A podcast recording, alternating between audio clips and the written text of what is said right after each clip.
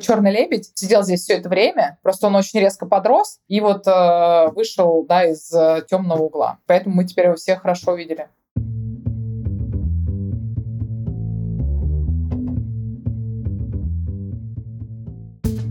Привет!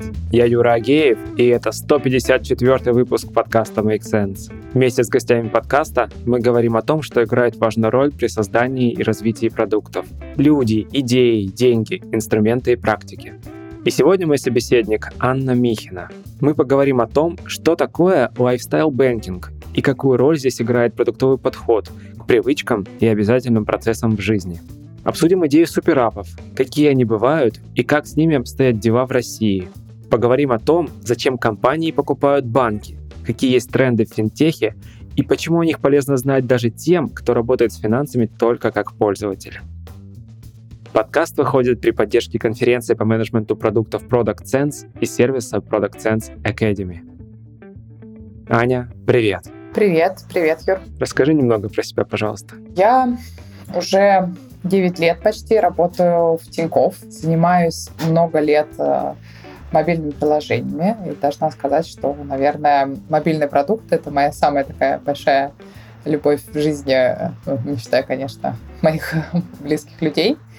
Свой карьерный путь я начинала в Яндексе, в службе поддержки. Работала чуть-чуть в Рамблере и в Мейле. Но вот, э, собственно, шла в Тинькофф практически с нуля наша команда там развивала in-house э, мобильный банк. И с 2019 года я перешла на направление лайфстайл-банкинга и занимаюсь сейчас, э, скажем так, развитием нефинансовых сервисов э, в экосистеме Тинькофф. Если кто-то там, слушатель, является клиентами нашего банка, то практически все, что вот находится на вкладке сервисы приложения, это вот то, чем я занимаюсь. Круто. Давай раскроем, что такое лайфстайл продукты и еще вот, когда обсуждали тему, ты упомянула lifestyle banking. Что это такое? Потому что ну, интересно. Кажется, это что-то иное, что мы обычно привыкли понимать, как там просто приложение, скачанное из App Store. Да, ты знаешь, много думала об этом, когда готовилась к разговору с тобой. На самом деле, сам термин был впервые, как показало мое расследование, употреблен в районе 2017 года в выступлении э, и опубликовании стратегии э, южноамериканского необанка, где они рассказывали о том, что теперь в пику традиционным да, финансовым институтам они будут оборачивать э, финансовыми инструментами традиционные жизненные сценарии людей. Да? То есть все знают э, вот эту историю, что когда ты берешь ипотеку, ты покупаешь не кредит как таковой, да, а свою мечту об собственном жилье. Да? Поэтому всегда там э, в рекламе такие красивые, счастливые люди, да, там, как известно, один бренд-менеджер решился и изобразил неполную семью, да, без сына.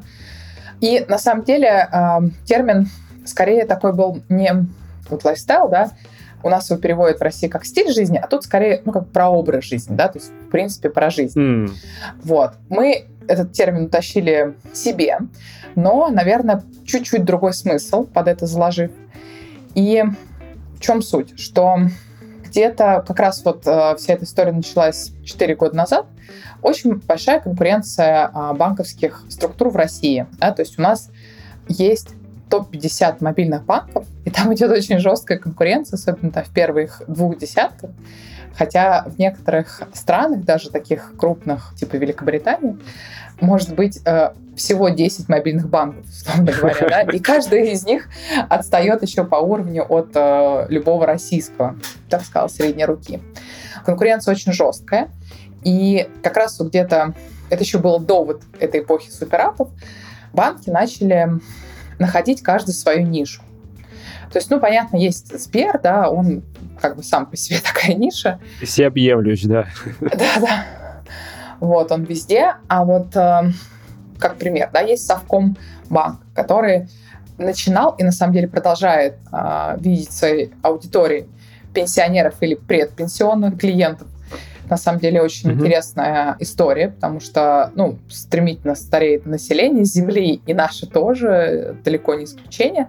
Более того... Возможно, они, да, они хорошую ставку делают на будущее. Да, ну, на самом деле еще такой момент, что когда мы говорим ой, да это там для бабушек, да. Но на самом деле вот, а, ну, вот, например, мои родители, да, которые уже сами там бабушки, дедушки, им там а, немного за 60, и, а, ну, когда появился там интернет в таком расширенном, им было там, ну, 40 с небольшим. 40 с небольшим — это ну, не, не такой возраст, да, когда у тебя совсем уже отказывает там, интеллектуальные способности или что-то в этом духе. Вот. Более того, что сейчас уже в предпенсионном возрасте те люди, которым в 90-х было там, а, не знаю, 20-30, да, которые там сидели на ФИДО, и они на самом деле продвинутые э, в техническом смысле многих нынешних зумеров. Потом, ну, то есть э, там есть э, home кредит, условно, который вот начинал как купить чайник в кредит да, да, да, да. в Эльдорадо. И тоже как бы интересная история, что вот они из этого росли, и этот был основной продукт. Кстати, я, скорее всего, с этим как-то связано, что у них один из немногих банков, в которых женская аудитория превалирует на мужской. Хм. Вот. И, соответственно, есть Тиньков, который, э, понятное дело, позиционировался как такой банк для тех, кто на острие да, технологий. Да, для молодежи э, что-то такое было. Такой э, городской житель, да, вот э, как-то так вот все видели клиентов Тинькофф, да, то есть мы с Рокетбанком, да, соревновались, у них все-таки более такие хипстеры клиенты были. Но, кстати, интересный момент, что долгое время второй страной по авторизациям у нас после России был Таиланд. Офисные работники сделали дауншифтинг и уехали в Таиланд. Да, но успели карту получить. Да, да, то есть это ну, российские граждане, которые, видимо, не знаю, сдавали свои квартиры, уезжали на удаленку и жили в Таиланде и расплачивались нашей картой.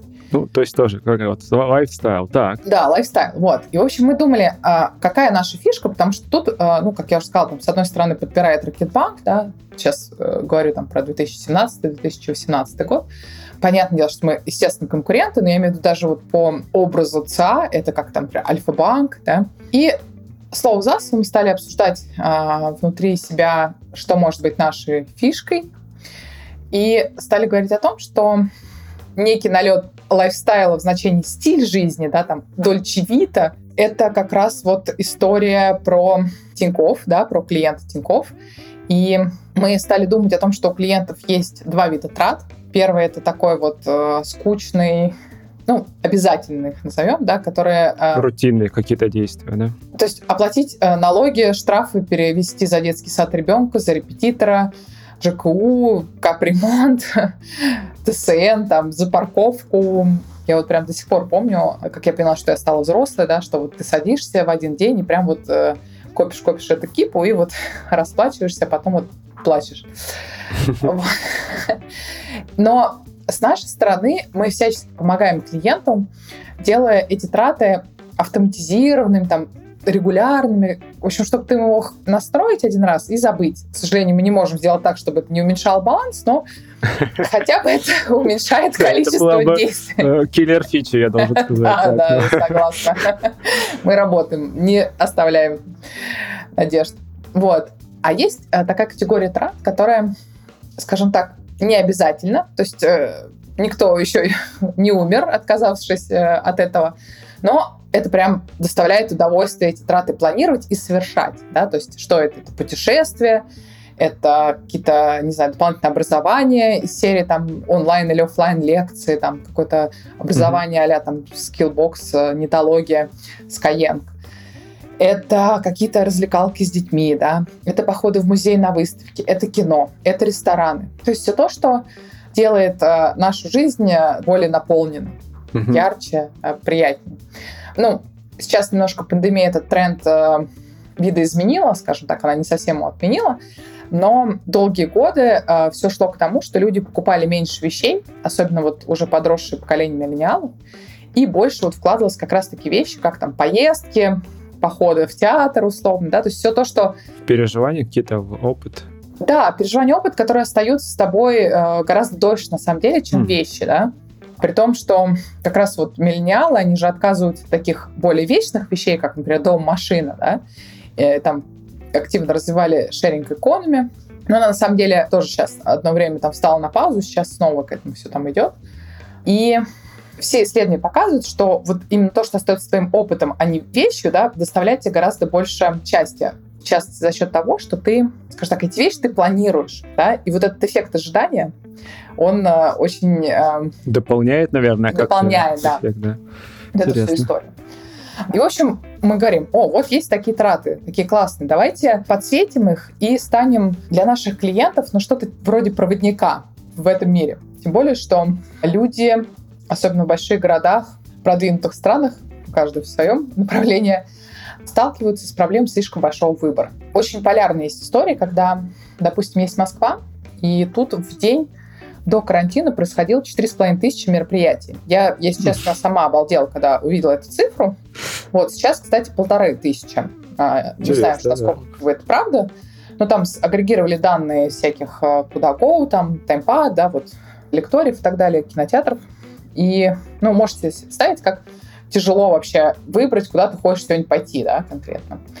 А есть э, города, где, наоборот, нужно в интерфейсе саккумулировать все, что где-либо идет, чтобы помочь людям с выбором, да, просто подсветив.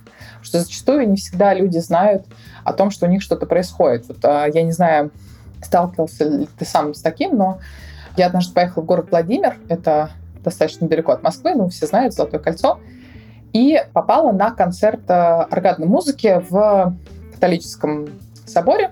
Не знаю, как сейчас правильно называется, не буду убрать.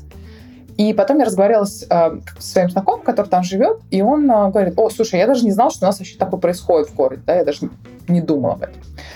Нам хотелось именно здесь вот эту как-то полянку для себя занять. И в рамках вот этого вектора развития мы запустили в декабре 2017 года два сервиса. Uh, уже могу их назвать, наверное, первыми лайфстайл-сервисами. Это бронирование ресторанов, партнерский сервис. В принципе, у нас все нефинансовые сервисы партнерские – и Тинькофф История. Пользователи бы Тинькофф или нет, там а, наш слушатель, не знаю, есть у тебя наше приложение, но... У меня есть, да. Вот. А, ну, понятное дело, что это не UGC-контент, то есть это а, наша медиа-редакция создает, а, ребята, ну, скажем так, чуть-чуть в сторонке, но, в принципе, а, из той же серии, что и Тинькофф журнал. И тогда это было прям, ну, такое, я даже не могу передать словами сейчас, потому что Теперь истории есть у всех практически. Ты заходишь там перекресток, э, Сбер, э, я даже не знаю, кто там. Ну, там Такси, нет... еда, да. Да, да, то есть практически везде есть э, истории, так, ну, похожего на нас формата. Но тогда, когда мы запустили, я просто помню даже, что я вообще всю ночь не спала, читала отзывы там в Твиттере, в Фейсбуке, да, вот по поводу нашего обновления с этими историями. И, ну, там настолько полярной точки зрения, боже, как же прекрасно, до Господи, Зачем истории карты. в банке? Да. Вот. И самое ведь интересное, что мы не даем их скрывать. Они могут скрываться после прочтения, но вот э, все равно это наша такая принципиальная многолетняя позиция. Причем есть такие люди, у которых нет истории по каким-либо причинам, то есть вот они вот ни в какие сегменты вообще да, не попадают. И они, наоборот, очень расстраиваются, пишут, где мои истории вообще. Э, или там бывают такие случаи, когда одну историю там на одну подругу раскатят, на другой нет. И вот там начинается, а почему вот Маше показали, а мне что со мной не так? Расскажите. Да, но, в общем, это был такой достаточно смелый шаг по превращению да, вот, э, мобильного банковского приложения, ну, по сути, в какой-то такой вот медиа да, э, формат добавить. Но нам понравилось, нам понравились результаты эксперимента. Мы как раз поняли, что вот это то, что можно назвать лайфстайл-банкингом, да, когда ты, как бы, имея под рукой э, быстрый доступ к финансам, да, совершаешь какие-то обыденные вещи в своей жизни, а приложение, ну и Тинькофф тебе в этом помогают. Вот. И в 2018 мы запустили, собственно, витрину кино, которая, ну, важнейшим всех искусств да, для нас является кино, потому что оно просто самое массовое, да, просто сейчас, например, после пандемии оно видоизменилось, да, теперь это больше даже про стриминги истории, чем про офлайн кинотеатры. Но тогда, конечно, еще никто этого не ожидал. И действительно успешный э, до сих пор, даже несмотря на пандемию, один из самых популярных сервисов внутри нашего приложения. Потом у нас случилась э, дружба с кассиром, и мы запустили концерт в театре, тоже в 2018 году. И надо сказать, что мы были одними из первых, кто, в принципе, в нативном интерфейсе э, запустил покупку билетов на мероприятие, да, не кино, а именно вот где события. Да. да, события. И у людей это прям вот э, откликнулось, да. А почему? Вот, вот это интересно, потому что, смотри, вот говорили, да, есть сценарии какие-то скучные, бытовые, есть сценарии приятные. Получается, ну, первая автоматизация, окей, а вторые, они как бы существовали и так в мире клиента, да, ну вот, э, не знаю, тот же TimePad, там еще что-то, ну вот зайди туда, купи там себе билет на вебинар или, ну не знаю, на кассире там купи билет на какое-нибудь Лебединое озеро, а здесь, получается, вы берете, окей, значит, сценарий есть, мы берем их, помещаем в приложение. Почему это вдруг человеку становится удобно? Угу. Ну, на самом деле, твой вопрос, скажем так, даже предвосхищает ту историю с суперапами, и почему, собственно, отдельные сервисы, такие как там концертные а, площадки, там концертные билетные операторы или там продавцы цветов не делали долгое время себе отдельных приложений, да? потому что это не самые частые покупки в твоей жизни, да. То mm. есть, эм, ну, условно говоря, вот до пандемии в среднем человек покупал билеты в кино раз в 6 недель. Сейчас раз в 8 недель. И надо понимать, что кино еще одно из самых частотных а, допустим, на концерт, ну, обычно человек покупает один-два раза в год. Ну да, да, да. Вот, есть немножко история с э, театралами. Это, кстати, очень... Ну, типа, но ну, есть выбивающиеся какие-то ребята, да, которые ну, да, на концерты да. чаще ходят, а вот есть э, люди, которые, ну, сходили один раз куда-нибудь там, посмотрели. Да, да. Все так. Ну, то есть, вот я говорю, театралы — это такая очень узкая аудитория, они просто... Э, у них как раз высокая частота, но у них, во-первых, есть ярко выраженная сезонность, да, потому что вот э, я сама просто обожаю театр, и все знают, что все начинается в сентябре, а уже, в общем-то, в апреле все скатывается стухает, да, и угу. что самое тоже интересное, а, это очень такой женский сервис э, билет в театр. Это 80% посетителей театров России это женщины. И музеи, кстати, тоже. Но вот, к сожалению, в музее мы пока билеты не продаем. Вот. И опять же, цветы, да, то есть есть, конечно, кто-то, кто заказывает цветы раз в неделю в дом, да, просто чтобы стояли. Но в целом это история там про 8 марта, про День матери, да, про день рождения, какие-то День Святого Валентина, в общем, там 5 дат на весь год. 1 сентября, конечно, это вообще просто лучший день в году для цветочных сервисов. Но достаточно странно ставить себе приложение цветов. Да? Ну, есть, вообще, да, достаточно. А, доставки цветов. Но если у тебя этот сервис появляется в каком-то приложении, которым ты и так уже пользуешься, то, в принципе, почему нет? Это удобно, да, то есть тебе не надо там садиться за компьютер, садиться там, не знаю, с ноутбук и выбирать это все в вебе.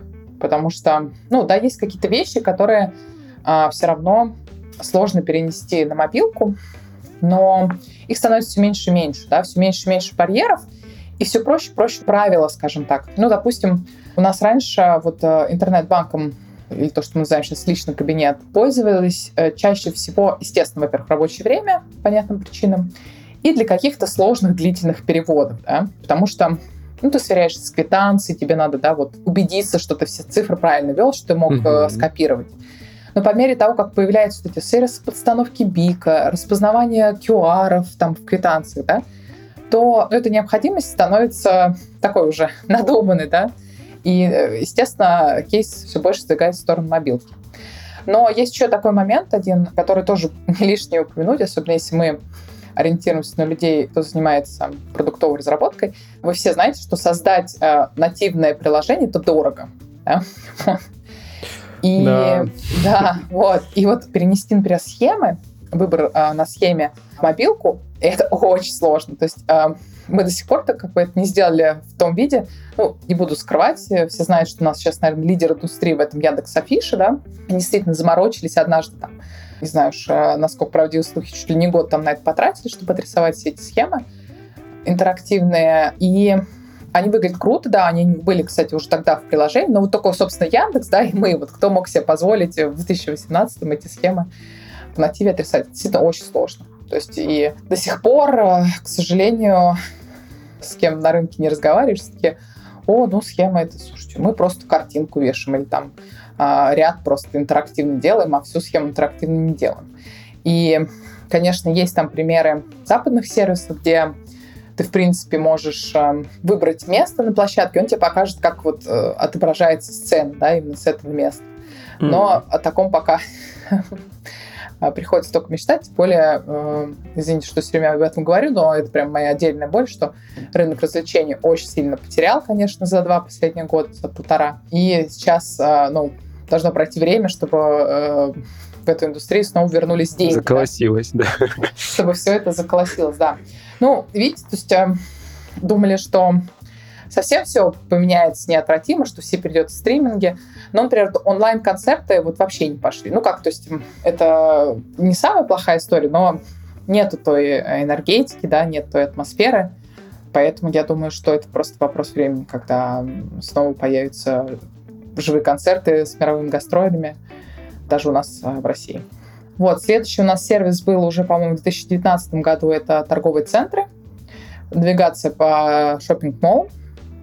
Плюс там был такой раздел под распродажи, который сейчас, к сожалению, не актуальный. Но распродажи проводятся, просто они в онлайн-формате. И последний, наверное, из лайфстайл-сервисов, то, что мы называем, это была история со спортом, витрина спорт, которая, собственно, тоже запустилась практически одновременно с началом нашего спонсорства РПЛ. Если кто не знает, это российская премьер-лига футбольная, футбол ногами, вот это вот, вот эта вот лига. И тоже, кстати, э, запустились, начался а, карантин, локдаун полный. Но мы не жалеем ни о чем. Вот, просто параллельно с этим у нас а, внутри родилась, а, назовем это, платформа, а по сути что-то вроде стартапа внутри большой компании.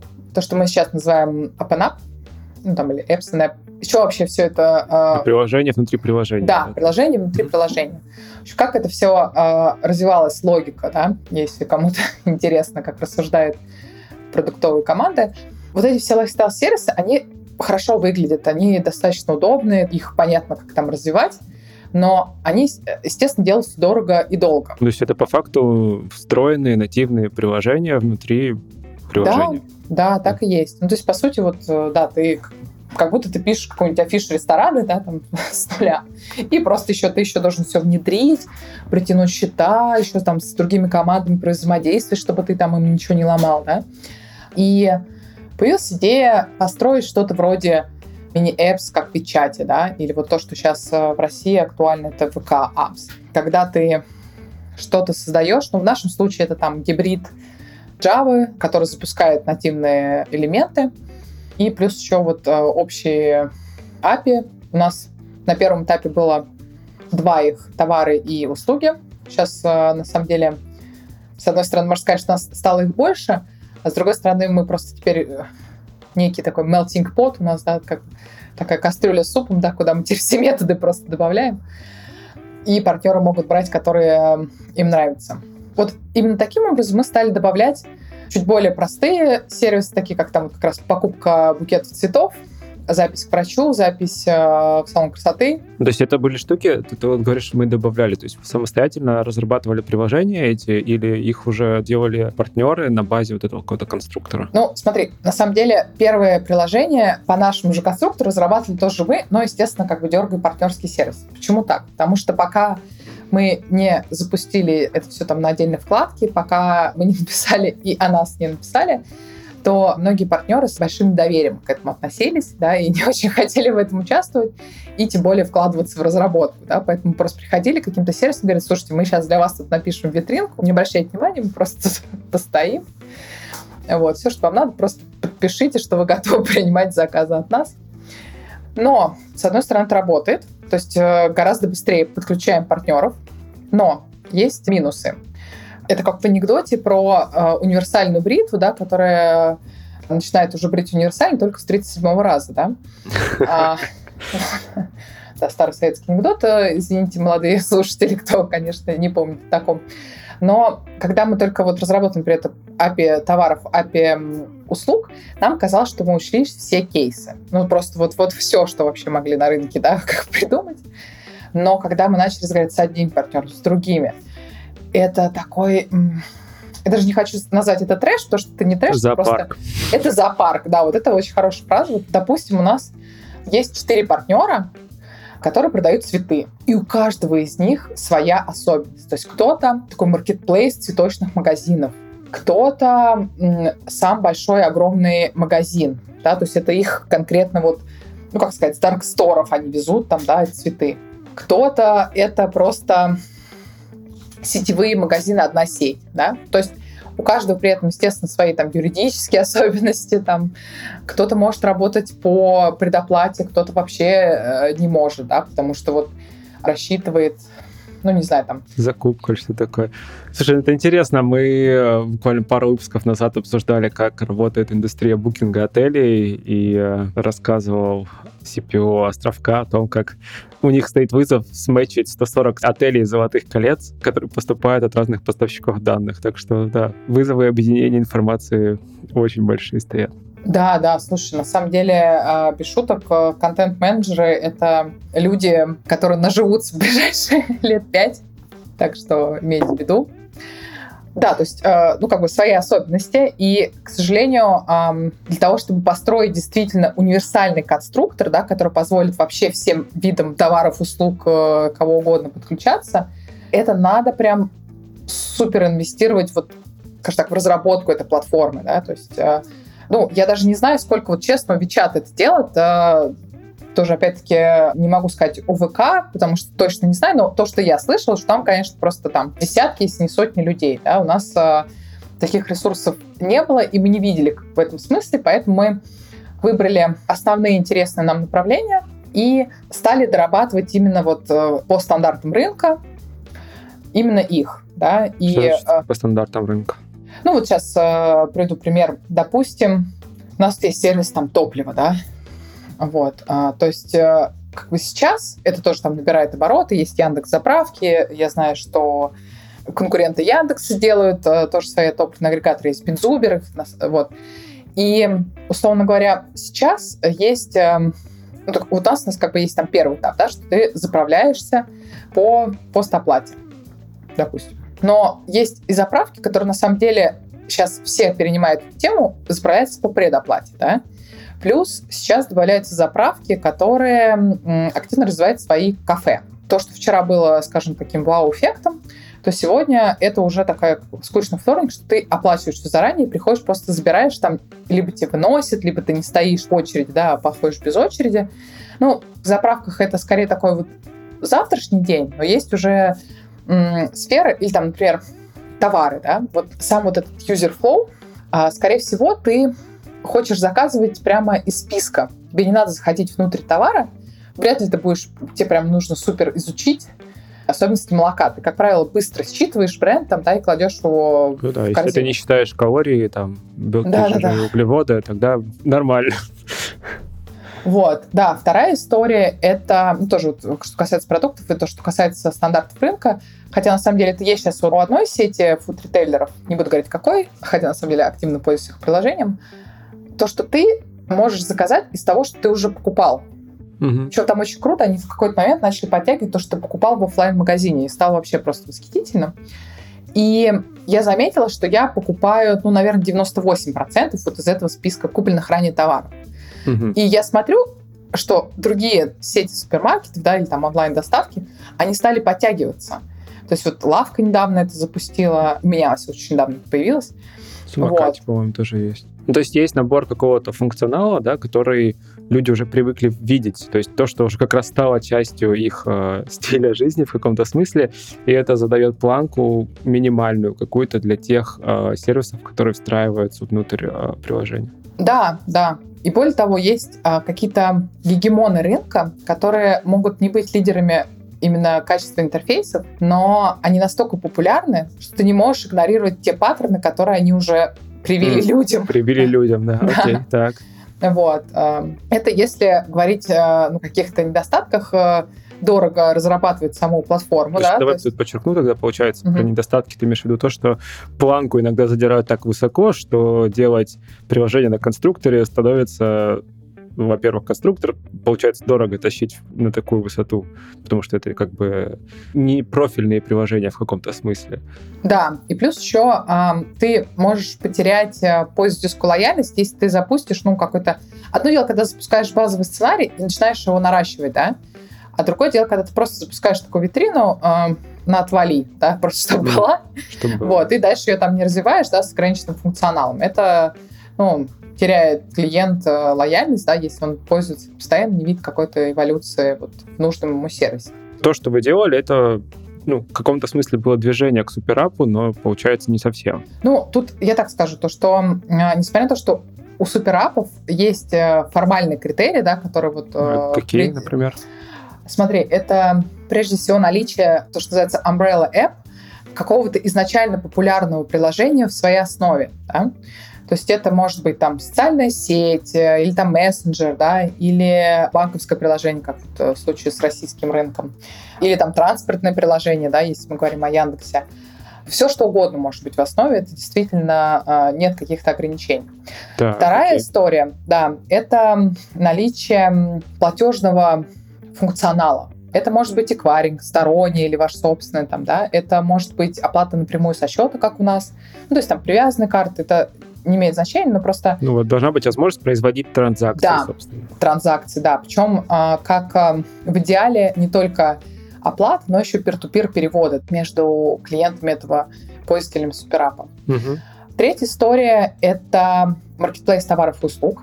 Ну, там с Яндексом тоже, думаю, все понятно. С ПК тоже все очевидно, да. А именно marketplace, что почему уточняю, что uh-huh. тогда этот самый Umbrella App становится третьей стороной. По сути, да, окей, есть клиенты, и ему нужно тогда привлекать поставщиков. Да. Именно все поэтому. Так. Окей. Все ага. так. Вот, причем у кого-то это рождается вокруг тематики изначального сервиса, да, а у кого-то скажем так, когда ты покрываешь просто все вообще категории трат нужд э, человека, да, как в случае там с Вичатом, паназиатская эта история, вот, э, ВК, например, да, потому что там есть, в принципе, мини-приложение на самый любой там вкус и цвет э, ну, в нашем случае, то есть у нас нет какого-то такого, что мы там все вокруг, э, вот как Яндекс, да, говорит, мы все вот вокруг перемещения там вас или еды. Пространстве, да. Пространстве, да. Вот, у нас такого нет. И вот последний такой э, немаловажный фактор – это, собственно, наличие контента, который привлекает да, к этим сервисам э, и обвязывает их, что ли, да, в каком-то смысле. То, что вот как раз проводник в мире э, да, который развлекает, вовлекает, удерживает. Э, то есть э, это истории, да, это вот, собственно, чаты с друзьями, если мы говорим там о Вичате, это э, лента публикаций во ВКонтакте. Ну, я думаю, что пример вы можете сами там назвать, да. Так, ну, судя по формальным признакам, подходит. Да, но я даже читала, что аналитики оценивают Facebook э, и Google карты и YouTube как суперапы, да? Хм. Но на Западе суперап это оскорбительное слово, поэтому они открещиваются да, от этого. Вот, у них традиционно как бы не принято такой фигней заниматься, это неприлично, что-то э, азиатское. Вот, э, поэтому по критериям много кто проходит, э, и в то же время, например, эм, часто называют Сбер э, суперапом, но вот сейчас, наверное, уже сложно сказать, долгое время у них не было там каких-то сторонних товаров и услуг. То есть не, не совсем marketplace был, это был просто маркет или просто place. Не хочу вызвать какой-то там хейт, да, или что-то сказать лишнее о коллегах. Насколько я знаю, что сам Сбер очень против концепта суперапов, они считают, что это лишнее, да, они скорее вот экосистемно историю развивают, и можно их понять. Ну, во-первых, рискнуть э, такое добавить в приложение, где у них там 30 с лишним МАУ, это, конечно, действительно 30 дерзко. миллионов? Ой, МАУ-то у них, наверное, даже больше. По-моему, где-то в таких цифрах, да, сложно. Что-то у меня было этот... Причем я даже не помню, это МАУ или DAO. Угу. Вот. Но очевидно, что это одно из самых популярнейших, да, активно используемых приложений в России. И мы даже тут просто между собой с коллегами разговаривали, что как же мы раньше быстро и смело добавляли функционал. Что же произошло? Почему, что да? Что с нами случилось? Что же с нами случилось, да? Почему мы стали такие неповоротливые, да?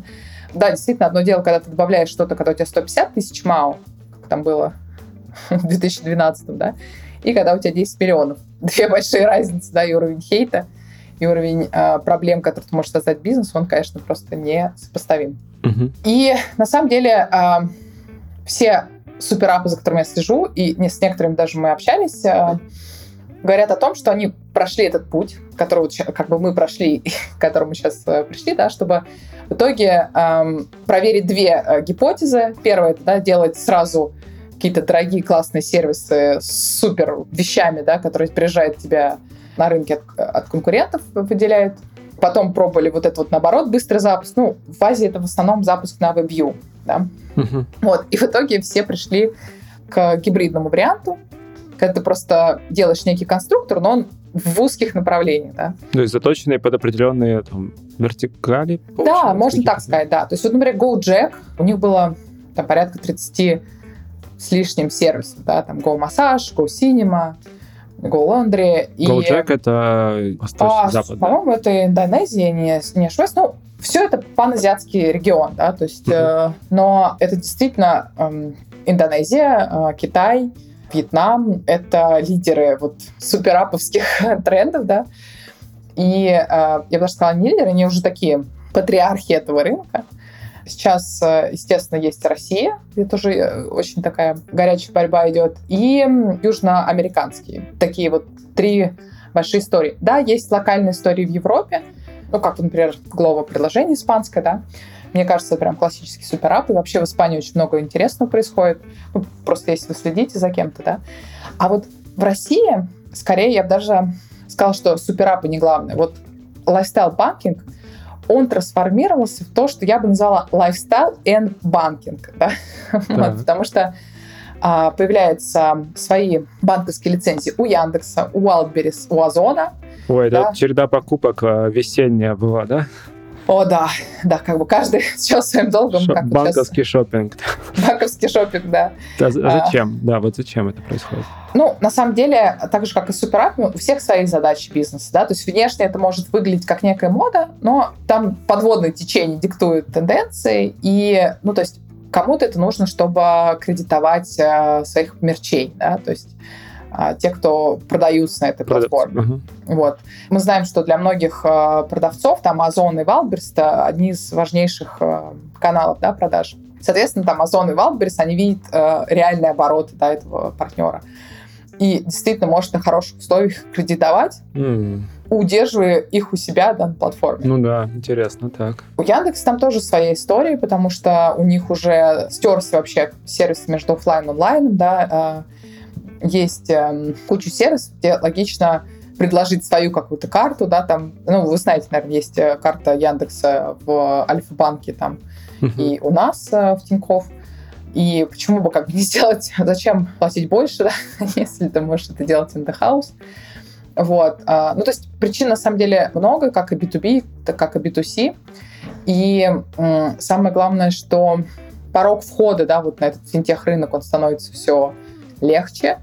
Больше людей уже с необходимой экспертизой. Ну, конечно, а, это все равно не отменяет, что они все равно должны будут соблюдать а, требования регуля... да, регуляторные вот эти вот истории, они а, какой бы ты классный не был, да, но аудиторы к тебе придут и будут сидеть и тебе все проверять, и дай бог э, молись, чтобы у тебя все было по правилам. Да, и тут получается такая немножко э, несправедливая история, что, наверное, тоже все слышали, ЦБ приходит и говорит, мы хотим регулировать банковские экосистемы, а банки э, говорят, что, слушай, ну, во-первых, мы там все открыты, как, я даже не знаю, что, ракушка устрица на рассвете, а говорит, почему-то вот к Бигтеху, да, там условно, там Озону, к Яндексу, вы не приходите, хотя там тоже идет своего рода монополизация, да. Ну, ЦБ такие говорят, слушай, ну, мы же ЦБ, они как бы... Один центральный CIT, IT, да, да, да, CIT. Поэтому это как бы не наша проблема. Есть ФАС. Но я думаю, что одна из особенностей вообще российского рынка, что именно а, финансовые организации драйвили финтех, драйвили технологии, более того, и сделали возможным вот этот успех таких как бы непрофильных сервисов, в том числе у а, бигтех-гигантов. Но они еще драйвили, раскачивали привычки у людей очень сильно да, по Да? пользованию. Да, и втягивали Интересно. их такими вещами, как там кэшбэки, например, да, которых сложно было где-то еще взять, да. Но просто вот в США э, есть э, закон от какого-то там 53-го, по-моему, год, который строго запрещает банкам владеть не банковскими активами, да, и заниматься не банковской деятельностью. Из-за этого, э, ну, я думаю, в частности из-за этого традиционные банки вот, э, штатов и их отделение по миру, это же просто ну, ужас мира, страх природы. То есть э, не буду приводить примеров, ладно, потому что это все-таки не очень хорошо. Но могу сказать, что все мои знакомые, кто уезжает в США, в Европу жить, они все ноют о том, что как они скучают по российским мобильным приложениям а, в области банкинга.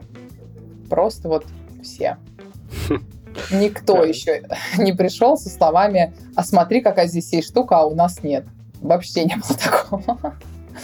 Окей, окей. А смотри, ты говорила про то, что это больше про lifestyle и banking, да, то есть, если я правильно понял, речь идет о том, что финансы теперь вообще ну, со всех сторон проникают и через IT-компании, и в целом как бы на них держится функционирование нашей жизни. И то, что привязка к привычкам людей, она все больше и больше ну, продолжается со всех сторон. Как-то так. Я бы добавила просто, что все так смешивается, уже почта с банком, да, а, магазин с банком, а, такси с едой. И вообще а, непонятно, где заканчивается один сервис, да, и заканчивается другой. И более того, мы сейчас будем видеть э, такую игру, которая, знаете, бояре, мы к вам пришли, которая будет заключаться в том, что у нас сейчас все сначала будут дружить со всеми, потом снова расходиться, делать свои сервисы, а потом снова сходиться, да, потому что а, ну, иногда тебе хочется усилить э, свою экосистему каким-то продуктом, но ты не умеешь сам ее делать, да. Сам вот именно в этой области ты не очень. Ты попробуешь сначала, да, поймешь, да. что это сложно. Вот, э, и поэтому иногда ну, даже вот на ПЭФ я сейчас ездила очень часто, а противопоставляют вот эти вот большие компании, друг другу, как какой-то, знаете, вот Кинг-Конг против Годзиллы, но на деле, на деле все эти компании так повязаны между собой всякими сотрудничествами, интеграциями, что дружба дружбы, там, соперничество соперничество, а служба службы. Так, а что же в целом, какие тренды нас как потребителей а, могут коснуться в ближайшее время еще? Во-первых, это некое новое понимание private э, сервиса, да, и вообще премиального обслуживания, потому что пандемия тут тоже оказал свой эффект. Объясню. Во-первых, очень сильно нарушенное понятие приватности. Да? И современные, например, подростки и даже люди чуть постарше, которые уже росли э, со смартфонами, у них вообще искажено понимание, что можно выкладывать в сеть, ну, как с нашей точки, э, ну, с моей э, пожилой точки зрения, 30 плюс э, искажено, да, что чем можешь делиться в сети, а чем не можешь. И теперь даже если ты очень хочешь, э, чтобы тебя не было, ты не оставлял следов, это практически невозможно, да, то есть э, я, например, э, в свое время этим вопросом серьезно заботилась, даже посмотрела там несколько роликов вот с советами, как вот я поняла, что это просто бесполезно. Я уже настолько наследила, что... В интернете остается все. Тут даже как бы не столько в интернете, как таковом, это твои следы камеры, карта лояльности в магазинах, да, а, а, твои банковские транзакции. То есть... Э, Короче, мир про тебя знает, да. Да, да, мир про тебя знает все. Где-то видел такой слоган, что privacy is the new black, да, то есть э, вот эта вот действительно приватность, э, отсутствие попадания в сегменты, жесткого таргетирования на основе этого поведения пользовательского, да, это будет такой удел... Э... А, ну это, да, те, кто может за это заплатить, условно, да, это то, что история, если ты не платишь, то ты товары, тебя твое время там продают. Все так. Может быть, в этом нет ничего плохого, если мы начнем это понимать, да, и учить этому своих детей. Известная история, когда не знаю, обращали внимание, что подростки очень часто там делают какой-то, ну, назовем это кибербуллинг, да, и очень удивляются, когда их очень быстро находят, э, там, где они учатся, как их самих зовут, там, да, пишут в их школы там, их родители. Угу. И для многих это шок. На самом деле это закономерность, да. Вот, это первая такая история, вот, э, что именно вот эта приватность, вот это вот э, не сохранение твоих данных, э, твоих следов цифровых, это вот будет таким признаком премиального обслуживания. Mm-hmm. Вот. Э, и то, что раньше делал для обеспеченных э, людей ассистент, теперь это может делать приложение. Да? Mm. Вот. При этом тебе не надо ассистенту сообщать там ну, какую-то чувствительную информацию. Да, какую-то чувствительную информацию погружать э, в свою жизнь, да, там, в личную, семейную. Вот. И на самом деле тоже такие сервисы э, будут набирать э, популярность. Да? И что еще становится таким признаком премиального, а, это офлайн, да, причем тут как офлайн мероприятия какие-то, концерты для своих или не своих, там, в зависимости от ограничений, да, которые происходят. Возможность, ну, пойти на тот же концерт, это становится в каком-то смысле роскошью, да. Опять-таки, возможность путешествовать, да, когда весь мир закрыт. И что тоже немаловажно, офлайн образование, да, то, что все таки говорят, о, онлайн образование, онлайн образование, на самом деле не так-то все легко, да, вот я как человек школьника, э, который учился там год почти на дистанте, я могу сказать, что, блин, вот как же хотелось вернуть его в школу, не потому что он даже мне дома мешался, да, там, а все-таки ему, ему уже 14 лет, и не настолько с ним тяжело сидеть, да, а именно потому что а, теперь делегируется, э, да, делегируется вот эта часть на ответственности на родителей, да, да, да. Да, я вообще на это не подписывалась. вот, я как бы и не родила его, если бы знала, что потом на дистанте учить, да. Ну, шучу, конечно. Вот, это такая первая история, как вот немножко трансформируется там а, понятие самой роскоши, премиальности, да, вот в нашу цифровую эпоху. Вторая история — это социально ответственные финансы. Хотя, конечно, это оксюморон, честно вам скажу, но появляется все больше таких сервисов, которые позволяют э, людям покупать вроде как и в кредит, но не попадать в кабалу вот эту, да. Mm. А, например, такие как Klarna, Автопей или вот то, что сейчас мы в Тинькофф тоже запустили долями. Ну, это, по сути, такой сервис рассрочек, да, когда ты все покупаешь э, в рассрочке, и э, при этом там без каких-то супер там, переплат, процентов, там, по-моему, они появляются вообще, когда ты пропускаешь там сколько-то платежей. Вот. И это действительно помогает многим людям покупать важные для них вещи, а, и в то же время там не влезать э, в супер долги. Да, там. Ну, то есть, Подожди, хотя, конечно, а чем все-таки это отличается от кредита? Ну, типа, вот социально ответственные. Так. Ну, главная история, что, как практически во всех рассрочках, за тебя проценты платит продавец. Так. Ты получаешь вещь, ты можешь не сразу купить, то есть это не настолько тяжелым бременем ложится на твой кошелек, и в то же время ты при этом не платишь ничего за обслуживание кредита, потому что за тебя заплатил партнер, продавец, которому э, банк привел клиента. Да? Mm-hmm. Но ведь не только в развитых странах, даже у нас, э, на самом деле, падают проценты кредитам. Да? Кредитный бизнес, он такой специфический, я не буду сейчас сдаваться, потому что я, во-первых, не специалист, да, во-вторых, он, как правило, такой волнами идет, да, то там население стремительно набирает кредиты, да, потом... Потом начинает расплачиваться, да, да, да. И потом... Центральная ставка повысилась, понизилась. Так, ну, допустим, я тоже не специалист, я могу э, теоретически рассуждать. Ну да, то есть э, вот как у нас сейчас, например, в России там бум ипотек. Если кто не знает, у нас в России вообще, э, хотя вот опять-таки все шутят про вот эту вот историю про кабалу на 30 лет, но в России средний возраст закрытия ипотеки 7 лет. Хм. Вот. И он уменьшается стремительно. То есть уже люди научились пользоваться этим инструментом, но пока что все-таки а, есть какой-то эффект вот э, импульсивности, да, что ну вот все побежали недвижимость, надо деньги вложить, э, от этого там и рынок. Им надо посмотреть э, игра на понижение еще раз. Да, да, да, вот э, тоже, да, не хочу, как не хочется каркать. Ну, ну, допустим, окей, так, допустим, ладно. Да. А. Вот, это вот еще одна история. А потом целый такой большой пласт а, тенденций — это сервисы для бизнеса. То есть банкинг и финтех для бизнеса. Да? И на самом деле очень крутая история, потому что, во-первых, а, в мире последние годы растет популярность а, и даже целый такой за бум предпринимательства, да, ну, это очень хорошо, потому что экономики держатся, собственно, на малом и среднем бизнесе нормальные, да. Вот. К сожалению, к сожалению, как правило, малый и средний бизнес — это рынок услуг, да, а он просто последние полтора года переживает... Страдания переживает. Страдания да. переживает, да, QR, вот это все. Но в любом случае эм, этот сегмент был вообще не охвачен.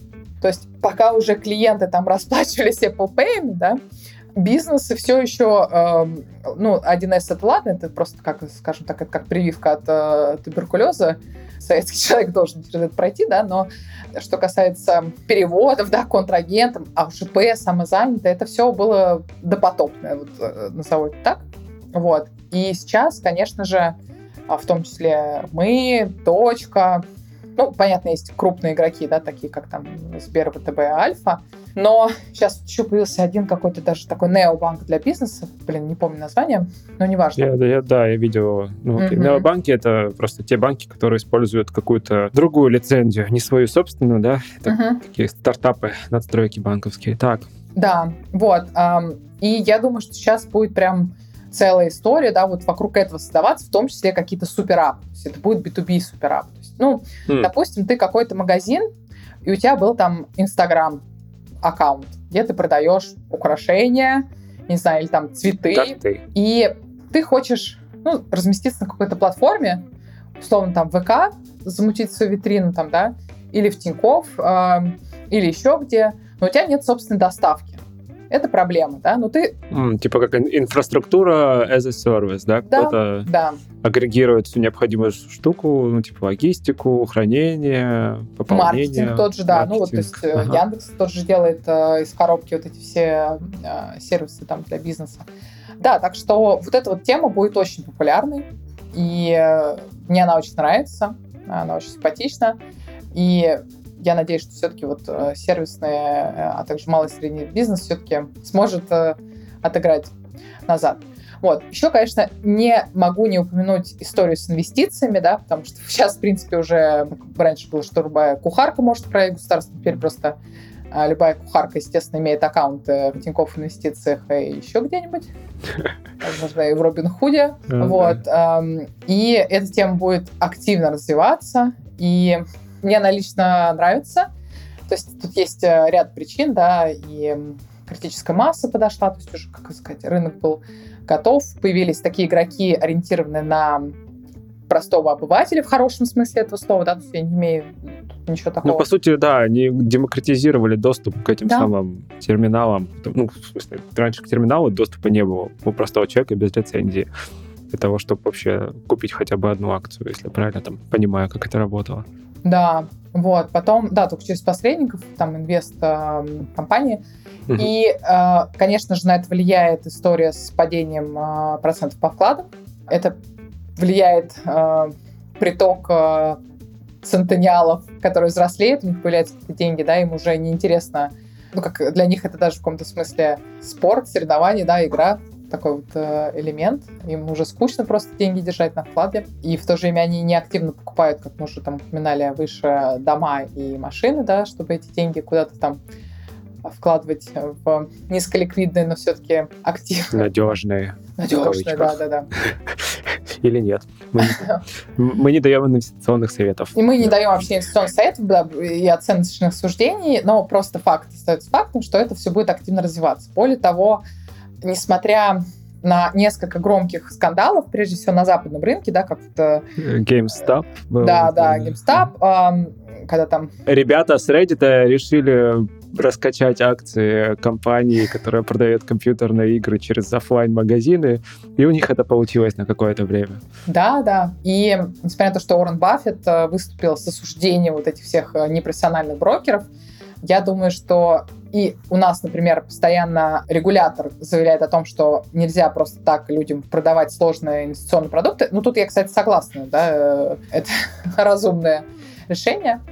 Но мир уже, вот, э, стрелочка уже повернулась, да, мир уже Мир, мир уже изменился, да-да-да. Мир уже, да, изменился, и более того, я прочитала там на том же T-журнале комментарии людей, вот, собственно, выступлению Уоррена Баффета, и они там 90% стоят с того, что, ну, конечно, дед, э, как говорится, дед кричал на облака, да, вот помним знаменитую карикатуру из сериала «Симпсонов», вот э, дед кричит на облака, когда молодежь покупает э, акции, да, ETF, пифы, в общем, все, что только возможно. Вот, но это так, как бы то, что сейчас такое на слуху, безусловно, идет вот эта история с укрупнением, да, бизнеса, и не могу сказать, что к сожалению, но мы все знаем, что после пандемии все крупные компании да, стали еще богаче и крупнее после этого, в отличие от малого и среднего бизнеса. Да. Это тоже не только наша русская история. Плюс еще компании китайские, которые с моей точки зрения, могли просто в один прекрасный момент э, захватить мир, они вдруг начинают душиться собственными своими внутренними регуляторами. Ну, для меня это странно, но... Слушай, ну то, что совсем недавно, относительно даты записи подкаста, был какой-то закон очередной в США принят насчет регуляции э, IT-компаний. Так что потихоньку догоняет это все. Да, да, точно. Там же Байден э, принял какой-то э, закон, который запрещает э, слияние поглощения там без какой-то должного обоснования, да? Да, одобрение. Вот. А сейчас Apple из-за патентных троллей подумают уйти из Великобритании, поэтому, ну, в общем, интересные времена настают, да, и то есть мы сейчас наблюдаем, что корпорации, они действительно набрали супер вес, и мы видим в этом риск. Причем мы видим, как, э, как бы и регулятор, и компания как среди конкурентов, и как клиент, я это тоже вижу, ну, как пользователь, да, как человек. Uh-huh. Вот. Но в то же время это такое очень интересное время, когда э, что-то может произойти, а может так и будет развиваться, да. То есть э, пока мы живем при капитализме, да, корпорации -то никуда не денутся. Просто интересно, куда все это пойдет. Это точно. Вот, наверное, так э, основное, потому что когда ты находишься внутри индустрии, очень сложно предсказывать э, да, черного лебедя, потому что, как правило, все эти черные лебеди в итоге на проверку оказываются просто крашенными утками. Даже не то, что как бы ты понимаешь, на самом деле этот черный лебедь, он сидел здесь все это время, просто он очень резко подрос и вот э, вышел да, из э, темного угла. Поэтому Слушай, мы теперь его ну всех да. хорошо увидели. Да, ну, во-первых, события, ну ладно, уж коронавирус это отдельно, но развитие IT-технологий дает огромные бусты в скорости изменений для тех индустрий, которые раньше им были не сильно подвержены. И там пример с инвестициями тому вот подтверждение в каком-то смысле. Я, например, мне сложно было представить в один момент, что мы будем покупать лекарства онлайн. Ну, вот я болела коронавирусом, да, и вот мне привозили лекарства, оставлял под дверью святой курьер. Курьер. Да, да, это благо технологий. Будем надеяться, они будут нас только дальше сопровождать. Аня, спасибо тебе большое, что поделилась своим опытом, знаниями. Было очень интересно.